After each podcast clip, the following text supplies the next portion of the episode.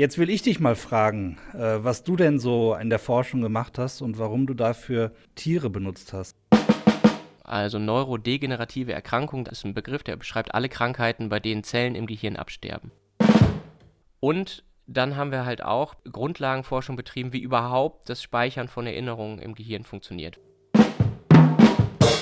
Wir haben halt gesehen, es gibt halt einen immer höheren Trend dazu, dass das Gehirn einfach ich sag mal, schlicht on fire ist. Also im Sinne von ähm, Entzündung.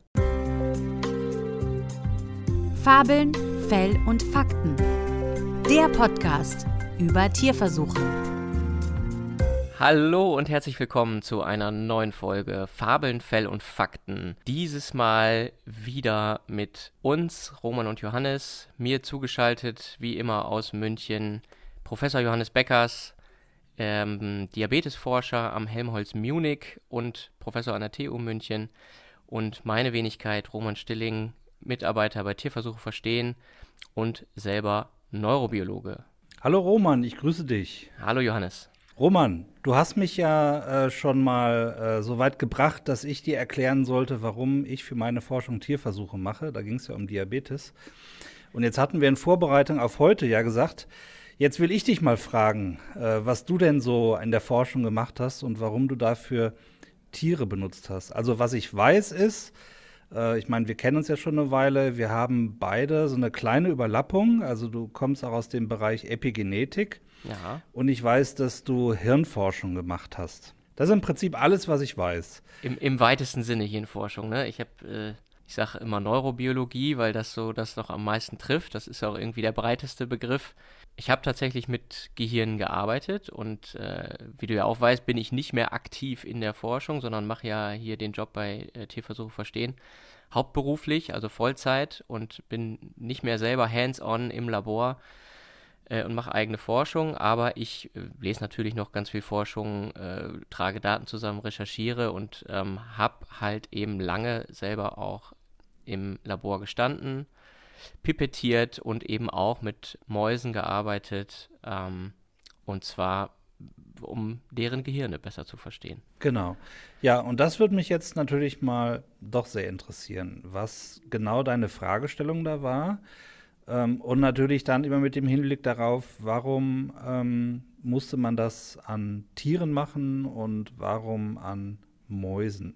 Also was war denn jetzt so die, so grob gesprochen, die Fragestellung, die dich da gekümmert hat? Genau, also im Prinzip sind das, sind das zwei Themen, die also in meiner persönlichen Wissenschaftlerwerdung, sag ich jetzt mal, ein bisschen aufeinander aufgebaut haben. Und ich habe ja in ähm, Göttingen meine Doktorarbeit geschrieben und habe da mich damals auf eine Doktorandenstelle beworben beim äh, Professor Fischer in Göttingen. Der ist jetzt am Deutschen Zentrum für neurodegenerative Erkrankungen und genau darum ging es auch ein bisschen. Okay. Also neurodegenerative Erkrankungen, das sind alles, also das ist ein Begriff, der beschreibt alle Krankheiten, bei denen Zellen im Gehirn absterben. Mhm. Also Alzheimer, Parkinson gehört dazu, ne?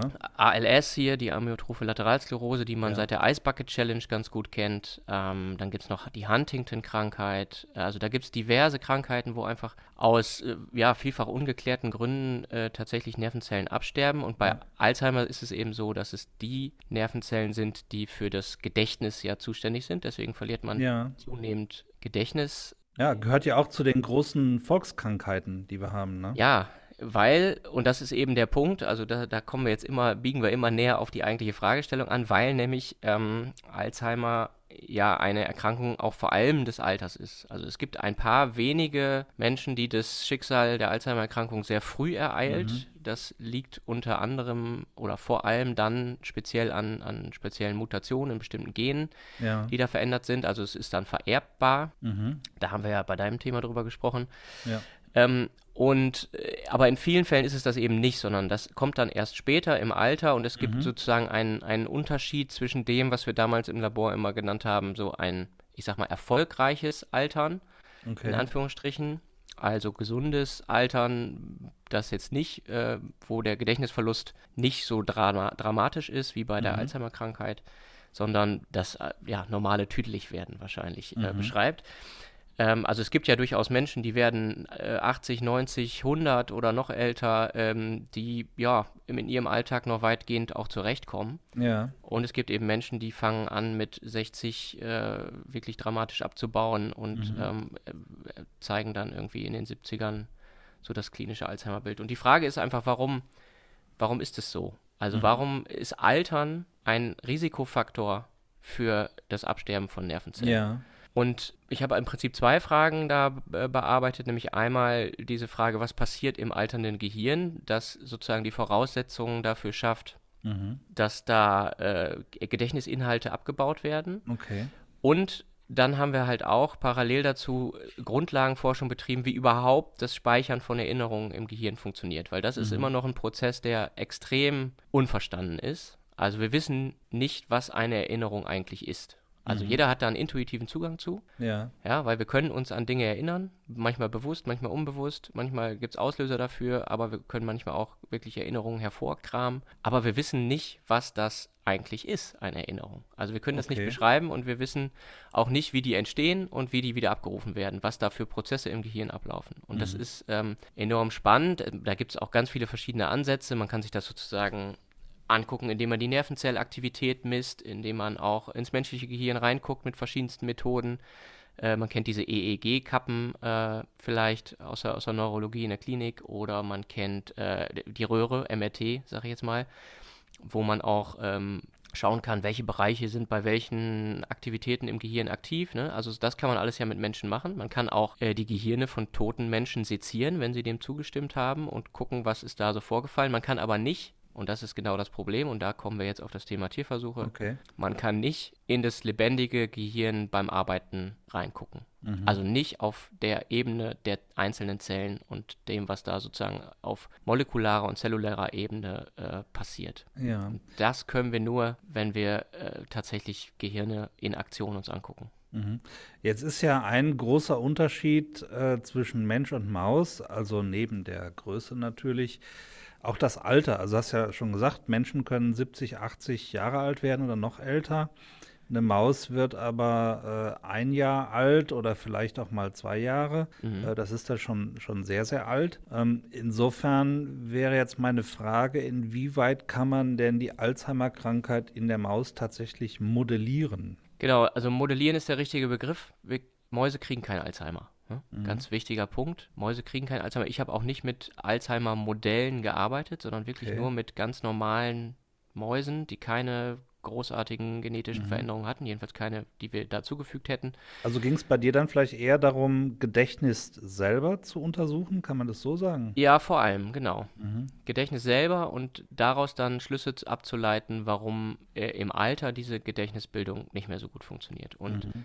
wir haben eben angeschaut, also mal einen ganz konkreten Versuch Ja. äh, zu beschreiben. Wir haben also eine Maus einen, einen Gedächtnistest machen lassen, eine junge Maus erstmal, und haben dann nach einer Stunde, nachdem dieser Gedächtnisinhalt ähm, sozusagen passiert ist, Ja, was lernen die da ganz konkret? die lernen ganz konkret zum Beispiel ein, ähm, ein Labyrinth zu durchschwimmen. Ah, okay. Also Mäuse sind gute Schwimmer und können ähm, äh, in einem sogenannten Wasserlabyrinth halt versuchen, eine Plattform zu finden, die leicht unter der Wasseroberfläche ist. Okay. Das ist dieser berühmte Water Maze Test. Ähm, ah, ja. ja, den kenne ich. Mhm. Morris Water Maze, kann man auch mal nachschlagen, ist, Mhm. ähm, ist eigentlich ein ganz klassischer Test. Und wir wissen, dass eben Gedächtnisinhalte ja, es gibt ja Kurzzeitgedächtnis und es gibt Langzeitgedächtnis. Mhm. Und das ist ein ganz, ganz wichtiger Unterschied, weil im Kurzzeitgedächtnis speichern wir so Sachen, die wir gerade aktiv irgendwie brauchen. Ja. Ja, wir können uns also eine, auch zum Beispiel eine gewisse Anzahl von Zahlen kurzzeitig merken. Ja, wenn ich dir jetzt meine Telefonnummer sage, dann kannst du dir die kurzzeitig merken, dann hast du die aber in einer Stunde wahrscheinlich schon wieder vergessen. Ich wenn du die, die nicht ja. irgendwie aufschreibst und, und ganz stark daran arbeitest, die irgendwie zu, zu erinnern. Genau, ja. Ähm, und äh, die, die Frage ist, was das unterscheidet. Und wir wissen schon relativ lange, das sind schon Versuche gewesen, die in den 50er, 60er unter eben auch, unter anderem eben auch von diesem äh, Richard Morris, der auch dieses Water Maze äh, entwickelt hat, dieses Wasserlabyrinth für, für Ratten und Mäuse. Ähm, der hat gezeigt, dass es muss im Gehirn, in den Nervenzellen äh, Proteinsynthese stattfinden. Das heißt, es muss Ah, okay. ja, also wir, wir wissen Nervenzellen müssen sich neu verknüpfen, ja, da muss mhm. was passieren im Gehirn. Ja. Die müssen nicht nur an- und ausgehen mit Elektrizität, sondern wir, wir wissen, da muss was umgebaut werden, ja. Also mhm. Erinnerungen bauen im Gehirn konkret was um. Ja kleinste Teile natürlich immer nur. Ne? Mhm. Also die Synapsen müssen verstärkt werden, äh, die, die, also die elektrischen Kontakte zwischen den Nervenzellen. Und dafür braucht es Baumaterial und dieses Baumaterial muss hergestellt werden. Und es muss nicht irgendeins sein, sondern es muss das Richtige sein. Das heißt, es müssen zur richtigen Zeit, wenn so eine Erinnerungsstimulus kommt, ja, wo man, wo also eine Maus oder ein Mensch eben lernt, jetzt kommt was, das muss ich behalten. Das muss ich auch vom Kurzzeitgedächtnis in den Langzeitspeicher schieben. Mhm. Dann muss da was passieren und dann muss dieser Stimulus dafür sorgen, dass bestimmte Gene an- und abgeschaltet werden, dass halt also neue Proteine entstehen. Und da kommt jetzt dieses Thema Epigenetik äh, auch ins Spiel, mhm. weil die Epigenetik eben nicht nur bei der Vererbung eine Rolle spielt, sondern die gleichen Moleküle, die das, diese epigenetischen Prozesse vermitteln. Mhm. Die sind auch daran involviert, Gene zu steuern, an- und auszuschalten, während sozusagen dynamische Prozesse in den Zellen ablaufen. Und das okay. ist ja genau der Fall dann im Gehirn. Also nochmal, damit ich das jetzt richtig verstehe. Also eine Voraussetzung für neuronale Lernprozesse, nenne ich das jetzt mal, ist also, dass Proteinsynthese in den Zellen stattfindet. Richtig. Kann man das so sagen oder ist ja. das zu allgemein? Nee, das ist richtig. Das gilt für Langzeitgedächtnis. Bei Kurzzeitgedächtnis ist das nicht so. Ah, okay. Und war das eine Unterscheidung, die ihr jetzt finden konntet zwischen Lang- und Kurzzeitgedächtnis? Ja, oder? genau. Also ich habe konkret ähm, mit einer, mit, einem, mit einer Maus gearbeitet, wo wir eins dieser wichtigen Regulierer-Gene dieser epigenetischen Regulatoren ausgeschaltet haben. Mhm. Und zwar ganz speziell nur im Gehirn, nur in den Neuronalen, in, in, den Nervenzellen. Mhm. Und wir haben gezeigt, dass die noch ein normales Kurzzeitgedächtnis haben, aber das Langzeitgedächtnis ist beeinträchtigt. Mhm. Es ist nicht komplett weg, aber es ist beeinträchtigt. Mhm. Und das war im Prinzip die, die Kernaussage, ähm, also eine der beiden Kernaussagen meiner Doktorarbeit, nämlich bei, bei jungen Mäusen ja, wenn wir da ein bisschen mhm. verstehen wollen, wie funktioniert das, das, äh, das Gedächtnissystem, dann haben wir da einen weiteren Player gefunden, ohne den es nicht geht. Mhm. Was natürlich im Umkehrschluss heißen könnte, wenn wir irgendwie was, also ein Werkzeug in der Hand hätten, zum Beispiel ein Medikament, das gezielt diesen Prozess aktiviert, dann könnte es dazu beitragen, Erinnerungsfähigkeit zu verbessern oder Kurzzeitgedächtnis in Langzeitgedächtnis zu verstärken. Mhm. Das haben wir nicht untersucht, weil das viel, viel, viel mehr Arbeit ist, aber wir haben das Gegenteil gezeigt. Wenn man diesen Faktor nicht hat oder wenn dieser ausgeschaltet ist oder gehemmt oder gebremst, dann funktioniert das Langzeitgedächtnis mhm. nicht mehr so gut. Ja. Und das beweist im Prinzip nochmal auch diese Tatsache, also es muss einen gewissen, so eine Kaskade geben, also es kommt ein erinnerungsrelevanter Stimulus, der zu Langzeitgedächtnis führen soll im Gehirn, dann muss diese Synthesemaschine angeschmissen werden mhm. und diesen Faktor, den wir da untersucht haben, das ist ein Rad im Getriebe sozusagen. Okay, aber das ist natürlich jetzt, das wäre natürlich jetzt so die Umkehrung der Kausalität, da muss man natürlich immer ein bisschen vorsichtig sein. Und da würde ich natürlich gleich fragen, äh, weiß man denn, ob bei Alzheimer genau dieser Prozess der Proteinsynthese in den relevanten Zellen irgendwie gestört ist? Also äh, das ist auch in der Arbeitsgruppe untersucht worden und da gibt es auf jeden Fall Hinweise drauf, dass man durch ähm, bestimmte Medikamente eben genau diesen Prozess modifizieren kann und dadurch auch zumindest bei milden Formen von Gedächtnisstörungen damit unterstützen kann. Da okay. gibt es meiner Meinung äh, oder meiner Ansicht nach auch klinische Studien, die da genau dieses äh, nochmal untersuchen, halt tatsächlich konkret im, im menschlichen System. Ah, ja. Also, dass das eine relevante und wichtige Frage ist, ist, glaube ich, jedem klar. Also mir ist das jedenfalls klar. Jetzt wäre natürlich auch noch wichtig zu wissen, hätte man das nicht auch irgendwie an einer Drosophila machen können oder so, an einer Fliege? Tatsächlich gibt es auch das. Ähm, okay.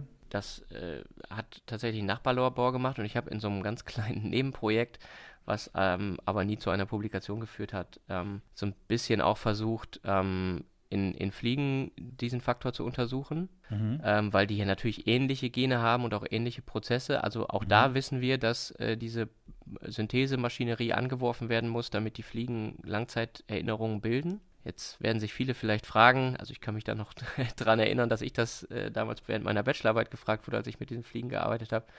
Wie Fliegen haben ein Gehirn? Ja, natürlich haben Fliegen auch ein Gehirn, oder zumindest etwas, das man ein Gehirn nennen kann. Das sind mhm. so Gangliensysteme. Mhm. Und äh, in ihrem Kopf haben, wir auch, haben sie auf jeden Fall eine Ansammlung von Nervenzellen, die auch entsprechend strukturiert ist. Und sie haben auch ver vergleichbare Regionen zum Teil, wie wir das haben. Und auch Fliegen können natürlich Erinnerungen bilden. Mhm. Hättest du deine Experimente denn auch in der Fliege machen können? N nicht, nicht so. Also wir hätten, äh, je weiter man sozusagen vom menschlichen System wegkommt, desto anders wird das System natürlich. Ich habe gesagt, da gibt es Ähnlichkeiten, ja, und das ist auch äh, gut, dass man das untersucht dass man sozusagen auch in Fliegen äh, zeigen kann, gibt es da konservierte Prozesse, das heißt also, die äh, über die Evolution halt gleich geblieben sind oder sich ähnlich entwickelt haben. Aber wir wollten natürlich möglichst nah an eine Situation ran, ähm, die das Säugetiergehirn untersucht. Und wir mhm. okay. ähm, brauchten natürlich auch die entsprechenden genetischen Werkzeuge, die in der Maus halt da sind. Also deswegen konnten wir das zum Beispiel nicht mit Ratten machen. Ratten ja. sind ja ein bisschen schlauer als Mäuse oder haben zumindest eine höhere kognitive Leistung. Aber da gibt es einfach die genetischen Tools nicht. Also da hätten wir nicht einfach so diesen Faktor äh, ausschalten können, mhm. äh, wie wir das bei der Maus gemacht haben. Ja.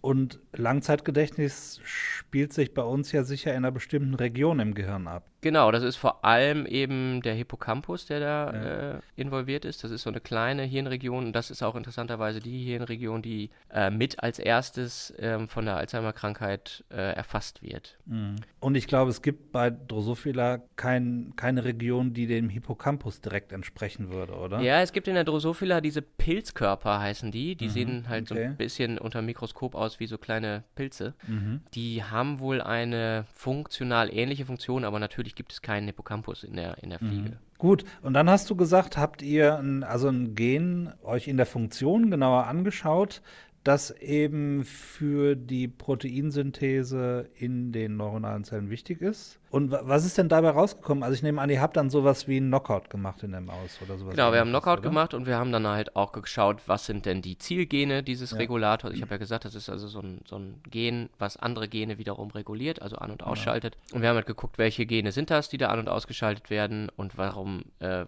ne, was passiert dann genau sozusagen ja. in dem Zeitfenster, wo Langzeiterinnerung gebildet wird, wenn das nicht da ist. Vielleicht sagen wir doch schnell, was ein Knockout ist. Ähm, ja, Knockout ist genau das, was ich sagte. Also man schaltet das im Prinzip molekularbiologisch aus. Also das Gen ist dann mhm. einfach nicht mehr da. Funktioniert nicht, ja. Genau. Oder funktioniert nicht, genau. Ja. ja. und in diesem Falle war es eben halt, wie gesagt, ein äh, sogenanntes konditionales Knockout. Das heißt, es war nur in bestimmten Zellen ausgenockt. Mhm. Okay. Das geht. Die Mäuse sind von außen nicht zu unterscheiden mhm. ähm, und verhalten sich auch ganz normal. Der muss halt, man muss halt bestimmte Tests machen, mhm. um zu sehen, ob die halt eben die gleiche Gedächtnisleistung haben und das hatten sie eben nicht. Das heißt, die brauchen dann länger, um, was weiß ich, in diesem Schwimmtest dann die Richtig. Insel zu finden, wo sie aus dem, also Mäuse schwimmen ja nicht gerne, ne? Ähm, ja, sie schwimmen gut, aber nicht gerne. ja, die schwimmen gut, aber nicht gerne, genau, ähm, weil sie da leichte Beute sind. Ähm, und ja. äh, darum suchen die immer gerne dann die Insel in diesem Maze-Test. Ne? Mhm, und das genau. geht bei denen dann, also die lernen dann, diese Insel zu finden, langfristig nicht mehr so gut wie die Nicht-Knockout-Tiere. Richtig. Mhm, okay. Also gut, ja, also wichtig, also nochmal, was ich jetzt verstanden habe, ihr habt also gelernt, es gibt einen Unterschied ähm, Kurzzeit-Langzeitgedächtnis. Äh, bei dem einen Prozess, bei dem Langzeitgedächtnis spielt die Proteinsynthese eine wichtige Rolle, ähm, beim Kurzzeitgedächtnis nicht. Jetzt müssen wir noch die Kurve kriegen wieder zurück zum Altern. Das würde mich jetzt interessieren, gibt es denn da auch nochmal Unterschiede, wenn man sich jetzt äh, Alterungsprozesse anschaut, auch in der Maus oder so? Genau, also wir haben halt dann äh, versucht zu schauen, weil wir wussten eben, die, die Regulation der Gene in den Nervenzellen im Hippocampus, das äh, ist wichtig für Gedächtnisbildung, also haben wir versucht zu gucken, was ist denn anders in den alten Mäusen. Und da haben wir wirklich ähm, mit Tieren gearbeitet, die zwei, teilweise sogar fast zweieinhalb Jahre alt waren. Also okay. Also wirklich, wirklich alte Tiere. Ja. Es gab vorher in dem Labor auch schon eine Studie, die mit so mittelalten, also 16 Monate alten Mäusen gearbeitet haben. Und ähm, da kann man wirklich so einen graduellen Unterschied sehen in den, in den Genen, die an- und ausgeschaltet sind im, im Hippocampus äh, in verschiedenen Altersstufen. Und je älter die werden, und das ist halt das, das andere, was, was ich nach wie vor immer noch total faszinierend finde, und ich glaube, das ist auch genau das Gebiet, wohin sich die, ich sag mal, Hirnalterungsforschung mit allem, was dazugehört, also inklusive Alzheimer und andere neurodegenerative Erkrankungen auch gerade hinbewegt. Wir haben halt gesehen, es, es gibt halt einen immer höheren Trend dazu, dass das Gehirn einfach, ich sag mal, schlicht on fire ist. Also mhm. im Sinne von ähm, Entzündung. Ja, ja? genau. Also ja. das Wort Entzündung mhm. heißt ja im Prinzip, äh, wenn man es auf Englisch übersetzt, Inflammation. Also da steckt genau. überall das Wort Feuer drin und das bedeutet ja. einfach, dass da ganz viele ähm, Entzündungsprozesse laufen und das Gehirn hat ja selber so eine eigene, so ein eigenes Immunsystem Mhm. im Prinzip. Die, die Mikroglia, das sind so, das sind so Zellen, so Fresszellen eigentlich. Ja. Und die, die sorgen eigentlich dafür, dass da alles sauber und geschmeidig läuft. Mhm. Und je älter man wird, desto ungeschmeidiger läuft es halt, weil diese Mikrogliazellen dann zum Teil auch wirklich einfach komplett überreagieren und alles Mögliche da auffressen. Mhm. Und die Frage ist einfach, warum? Und da haben wir einige äh, Sachen gesehen, die ähm, dazu beitragen können. Also es gibt, also wir, wir, sagen, wir sagen, das ist so ein inflammatorisches Milieu, was da Mhm. im Gehirn, Ja. äh, also so ein Mikroklima im Prinzip Ja. im Gehirn, was da entsteht. Und da, da äh, sieht man einfach immer mehr ja, Prozesse, die auch dazu führen, dass da Eiweiße verklumpen äh, und dass die Mikroglia die nicht mehr beseitigen können. Mhm. Und zwar auch ohne, dass da pathologisch, also krankheitsmäßig was passiert, sondern das ist einfach das, das, das ganz normale Altern. Mhm. Ich fand das ganz, ganz spannend, weil ich habe so einen so, eine, einen so einen Faktor habe ich wirklich per Zufall entdeckt. Das war so wirklich äh, der, ein- also der, der einzige Moment bislang in meiner ganzen Wissenschaftlerlaufbahn, wo ich wirklich mal so einen Heureka-Moment Okay. hatte, so einen ganz kurzen. Erzähl uns Ähm, davon. Ja, also es ist so, man guckt sich ja diese Gehirne unter ähm, mit dem Mikroskop dann an, ne? um halt zu gucken, was hat sich da verändert, um wirklich die Zellen zu sehen. Und das macht man mit so Lasermikroskopen. Also da leuchtet dann was. Ne? Und man, man benutzt dann Leuchtfarbstoffe, um bestimmte Proteine zu sehen. Weil wenn man einfach nur so einen Gehirnschnitt unter dem Lichtmikroskop sieht, wie man das vielleicht aus dem Kinderzimmer kennt, da sieht man im Prinzip nur so ein bisschen grau. Ja, also da, da kann man vielleicht auch mal eine einzelne Zelle erkennen, aber äh, wenn man wirklich einzelne äh, Bausteine der Zellen sich angucken will, dann braucht man halt Farbstoffe und die guckt man sich unter diesen Lasermikroskopen an. Jetzt ist das interessanterweise so, dass einige dieser Verklumpungen, die äh, im Alter entstehen und halt gerade in den Nervenzellen, die besonders äh, aktiv sind, Mhm. äh, wie die im Hippocampus, also viel Energie umsetzen, da verklumpt dann halt auch mehr, die leuchten von selber und das wusste ich nicht. Mhm. Okay. Und das, das konnte mir auch irgendwie niemand so wirklich erklären erstmal, bis ich dann drauf gekommen bin. Also das ist halt tatsächlich ein, ein Stoff, der Mhm. unterm Mikroskop dann anfängt so äh, zu leuchten. okay. Sind das nicht diese Fusceine oder wie die heißen? Ja, genau, Lipofuscin heißt Ja. das. Also es gibt Okay. auch tatsächlich Krankheiten, die auch schon bei Kindern dazu führen, dass Mhm. da solche Verklumpungen entstehen. Auch im Gehirn, diese CNL-Krankheit heißt das, oder man sagt auch manchmal Kinderdemenz, wobei es eigentlich keine wirkliche Demenz ist, aber äh, da, das ist auch eine sogenannte neurodegenerative Erkrankung. Und das ist aber ein ganz normaler Prozess im Alter. Mhm. Und das hat mir aber niemand gesagt, dass da was äh, dann leuchtet und das verzerrt natürlich dann total die Ergebnisse. Und dann mussten wir immer dafür sozusagen korrigieren. Also immer das, Okay. das Grundleuchten des, der alternden Tiere Mhm. abziehen von dem, was wir uns eigentlich angucken wollten. Okay. Ähm, und das war ganz interessant, weil das waren, also ich halte das für einen, für einen Trigger unter anderem eben dieser Inflammationsprozesse, Mhm. also dieser Entzündungsprozesse, die da ablaufen. Das ist im Prinzip was, was ja ständig das Immunsystem triggert. Ja, da ver verklumpt was, das muss weg, aber Ja. wir kriegen das nicht kaputt. Ja. Normalerweise gibt es halt eben diese Fresszellen, die verdauen solche Verklumpungen. Also da gibt es dann andere Enzyme, die das wieder kleinschneiden.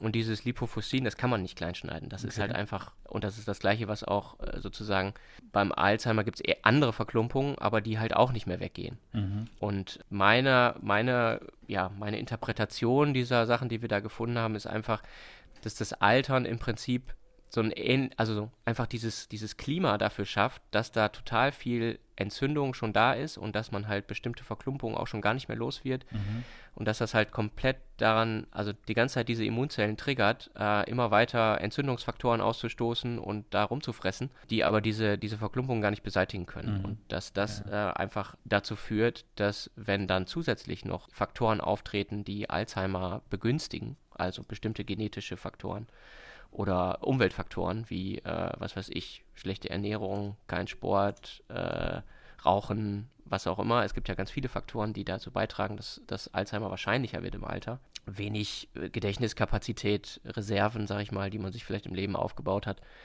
Das kann alles dazu beitragen und das, äh, dieses, dieses Klima, was da im alternden Gehirn entsteht, begünstigt das einfach. Und deswegen ist der, der Alterungsprozess der Hauptrisikofaktor für Ja. Alzheimer.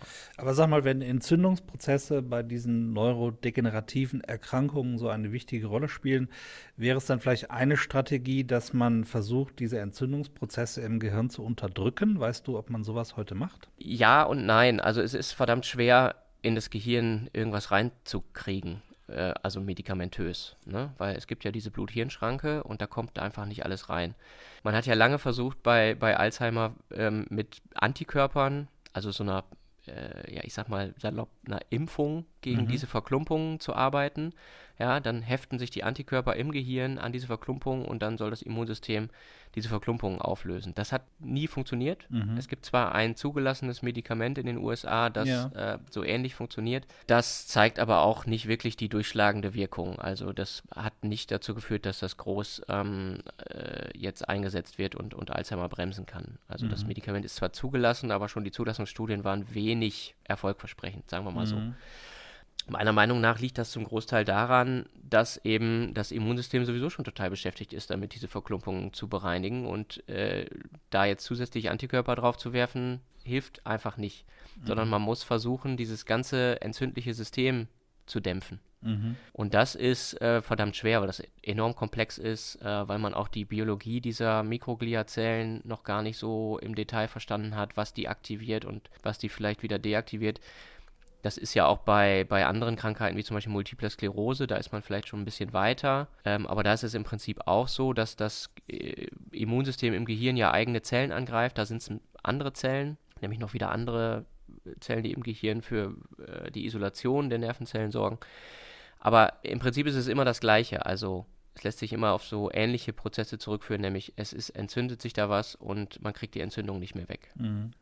Ja, Roman, also jetzt haben wir diese wunderbaren Erkenntnisse in der Maus, ja, das habe ich jetzt einigermaßen verstanden. Ähm, jetzt ist natürlich die Frage, ähm, kann ich das auch im Menschen machen oder kann ich das auf den Menschen auch übertragen? Ähm, wie ist das aus deiner Sicht? Ja, also es ist ja immer die Frage, warum, äh, wenn wir menschliche Krankheiten untersuchen, warum brauchen wir dafür Tiere, äh, die diese Krankheiten zum Teil nicht mal überhaupt bekommen. Genau. Ne? Und ich habe ja versucht, jetzt mal so ein bisschen aufzuzeigen, dass man halt verschiedene Fragestellungen hat. Also wir untersuchen gar nicht Alzheimer-Krankheit direkt in der Maus. Es gibt natürlich auch Mausmodelle, wo man bestimmte Fragestellungen, wie zum Beispiel diese, Prote- die zeigen dann zum Beispiel auch diese speziellen Proteinverklumpungen dann. Aber wir können im Menschen einfach nicht, und das ist das große Problem, nicht in das arbeitende Gehirn reingucken. Ja. Und wir können auch nicht äh, Gehirnzellen entnehmen. Man kann ja heutzutage glücklicherweise sogar auch über ja, so ganz verrückte äh, biologische Methoden Gehirnzellen eines le lebenden Menschen im, im, in einem Reagenzglas herstellen, also in der Petrischale, Mhm. und kann daran was, was arbeiten. Das geht auch, das wird auch gemacht. Aber das ist natürlich kein lebendes, arbeitendes Gehirn, was man dann da hat. Also man kann zwar so Vorläuferstufen, die sich da entwickeln, in der Zellkulturschale sich anschauen, aber wir können nicht in ein Gehirn reingucken, was ja Sensorik hat, also Augen, Ohren, Tastsinn, Geruchssinn, was auch immer, mit der Umwelt verknüpft ist, was, was aktiv Erinnerungen bildet, was Erinnerungen auch wieder abruft. Das Ja. können wir nicht nachbauen. Das können Ja, wir nicht ja. im Computer nachbauen, das können wir nicht in der Kult in, in, in Zellkultur nachbauen. Und wir können es uns auch beim Menschen nicht angucken. Also ich glaube, was man sich schon anschauen kann, ist, wo, wo welche Hirnregionen gerade aktiv sind. Genau, Ich glaube, das, das kannst geht. du im MRT oder im Tomographen kannst du dir das, glaube ich, anschauen. Also äh, so die unmittelbare äh, Antwort zum Beispiel auf ein bestimmtes Bild oder eine Emotion. Da kann man dann schon schauen, wo, wo sind da die Zellen aktiv. Genau, dann kann ich sehen, okay, bei einer Gedächtnisleistung ist der Hippocampus aktiv zum Beispiel. Genau, Das, das genau. geht, das weiß man, das ist, ist klar. Was man noch nicht sehen kann, ist, was passiert da im Hippocampus, warum ist der aktiv und was macht er denn da eigentlich? Genau, genau. Ne? Ja, also das ist, glaube ich, der Unterschied, dass man dann bei der, beim Tiermodell noch hingehen kann und sich anschauen kann, was passiert molekular in bestimmten Hirnregionen, wenn beim Menschen da was aufleuchtet, was passiert dann bei der Maus genau in dieser Region molekular, welche Gene werden dann äh, angeschaltet oder ausgeschaltet. Und du kannst halt äh, eine Histologie machen zum Beispiel, das kannst du ja beim Menschen erst postmortem natürlich. Wenn die schon Ähm, tot sind, ja genau. Dann, Ja. Und du kannst halt bestimmte Gene ausschalten und gucken, ob das die Funktion irgendwie verändert. Und das geht natürlich beim Menschen nicht. Genau, also es ist, geht im Prinzip äh, dann in den Tierversuchen immer einmal darum, einen Mechanismus zu finden. Also wie funktionieren die Dinge, die wir beim Menschen beobachten. Und natürlich gibt es da auch Unterschiede. Also ja klar, Mensch, äh, der Mensch ist keine Maus und die Maus ist kein Mensch, aber die Strukturen sind ähnlich. Gerade auf zellbiologischer Ebene gibt es halt große Ähnlichkeiten. Natürlich ist auch das Immunsystem anders. Es gibt natürlich noch Faktoren, die beim Menschen äh, mehr sind als vielleicht bei der Maus. Das Gehirn ist natürlich größer, die Menschen werden älter. Aber wenn wir, gerade wenn wir uns den Alterungsprozess anschauen, wir haben ja jetzt keine 80 Jahre Zeit, da äh, die Menschen von, von 1 bis 80 zu, zu äh, untersuchen. Ich meine, auch das wird gemacht, aber mhm. das dauert natürlich dann. Ja, ja, klar. Das ist ja in Realtime. Das dauert dann natürlich 80 Jahre. Also es gibt ja so Kohortenstudien, ne? Es gibt genau, in Deutschland zum ja. Beispiel die, die NACO, die nationale, nationale Kohorte. Kohorte. Genau. Und am, am äh, Deutschen Zentrum für neurodegenerative Erkrankungen gibt es auch ja. noch eine große Kohorte, die wirklich regelmäßig sozusagen mit äh, MRT und so weiter untersucht wird. Und da werden äh, Blutabnahmen gemacht und äh, das Blut untersucht, ob da Faktoren dabei sind. Es gibt teilweise auch Untersuchungen, wo das Rückenmark punktiert wird, um halt diese, dieses Hirnwasser zu untersuchen, ob da Faktoren drin sind, die da was zeigen. Also Biopsien kann man beim Menschen nehmen. All das kann man machen, all das wird auch gemacht. Aber wir können sozusagen immer nur, beim Menschen können wir immer nur beobachten. Mhm. Wir können nicht verändern und dann gucken, was passiert. Ja. Wir können also selten tatsächlich aktiv in das System eingreifen. Das kann man, also, das kann man nur in ganz begrenztem Umfang beim, beim Menschen machen. Ja. Ähm, sag mal, du warst ja dann, das war, glaube ich, ein Postdoc, den du da gemacht hast, ne? Ähm, was? Das war, ja, das, worüber wir jetzt gesprochen haben, war alles sozusagen Thema meiner Doktorarbeit. Das war Doktorarbeit, okay. Warst du da schon in Irland oder du hast, also ich meine jedenfalls zu wissen, dass du tierexperimentell auch in Irland gearbeitet hast. Und da würde mich einfach mal. Das kam danach. Das würde mich einfach mal interessieren, ob, da, ob du da Unterschiede festgestellt hast, wie man mit Tierversuchen umgeht, äh, wenn du das vergleichst, Deutschland, Irland oder so. Äh, jein. Also zum einen bin ich zufällig genau in der Zeit da äh, nach Irland gekommen, wo die Umstellung gerade äh, stattgefunden hat von auf die EU-Richtlinie. Mhm, okay. Also die ist ja 2010 im, im EU-Parlament äh, beschlossen worden ja. und dann ist die ja langsam in allen Mitgliedstaaten umgesetzt worden und 2013 war genau das Jahr, wo halt in Irland diese Umstellung äh, durch, äh, durchgezogen wurde und dann bin ich genau da hingekommen und da hat sich dann halt ganz viel geändert. Also mhm. für mich war das dann sozusagen ich habe das ja nur, nur mitbekommen, dass die immer alle gesagt haben, hier ist jetzt alles neu, alles ist anders. Mhm, ne? okay. Also mit dieser Richtlinie. Ich glaube, in Deutschland war dieser Unterschied gar nicht so krass. Okay. Aber natürlich gab es da auch, auch Veränderungen. Mhm. Ähm, ich hatte den Eindruck, dass in Irland noch viel krasser als hier, und ich glaube, das ist auch tatsächlich zum Großteil immer noch so, gar nicht über dieses Thema geredet wird. Und mhm. also, das möglichst in der Öffentlichkeit verschwiegen wird. Okay. Also man spricht gerne natürlich über Forschungsergebnisse. Das wiederum fand ich, fand ich total spannend, dass so Outreach-Aktivitäten und Öffentlichkeitsarbeit viel mehr wertgeschätzt wurde, dass man, dass man da echt, äh, also Wissenschaftskommunikation da ein großes Thema war in Irland, aber das Thema Tierversuche Suche wurde immer ganz explizit ausgeklammert und okay. zum Teil eben halt auch immer noch. Mhm. Okay. Ich meine, da gibt es ja hier auch äh, dicke Bretter zu bohren, wie wir beide wissen. Und ja, ja, mein, genau. Das ist ja auch ein Grund, warum wir diesen Podcast machen. Aber ich habe das Gefühl, in Irland sind die Bretter noch ein bisschen dicker. okay. Ja, interessant zu wissen. Aber dann hat sich da diese Harmonisierung äh, europaweit tatsächlich gerade umgesetzt, als du da angefangen hast. Ne? Richtig, genau. Gut. Ja, super interessant. Danke, Roman, dass du uns das mal erzählt hast, was du so in der Forschung gemacht hast. Und genau. ich glaube, dann haben wir den Deckel wieder drauf. Ja, Deckel drauf. Deckel drauf.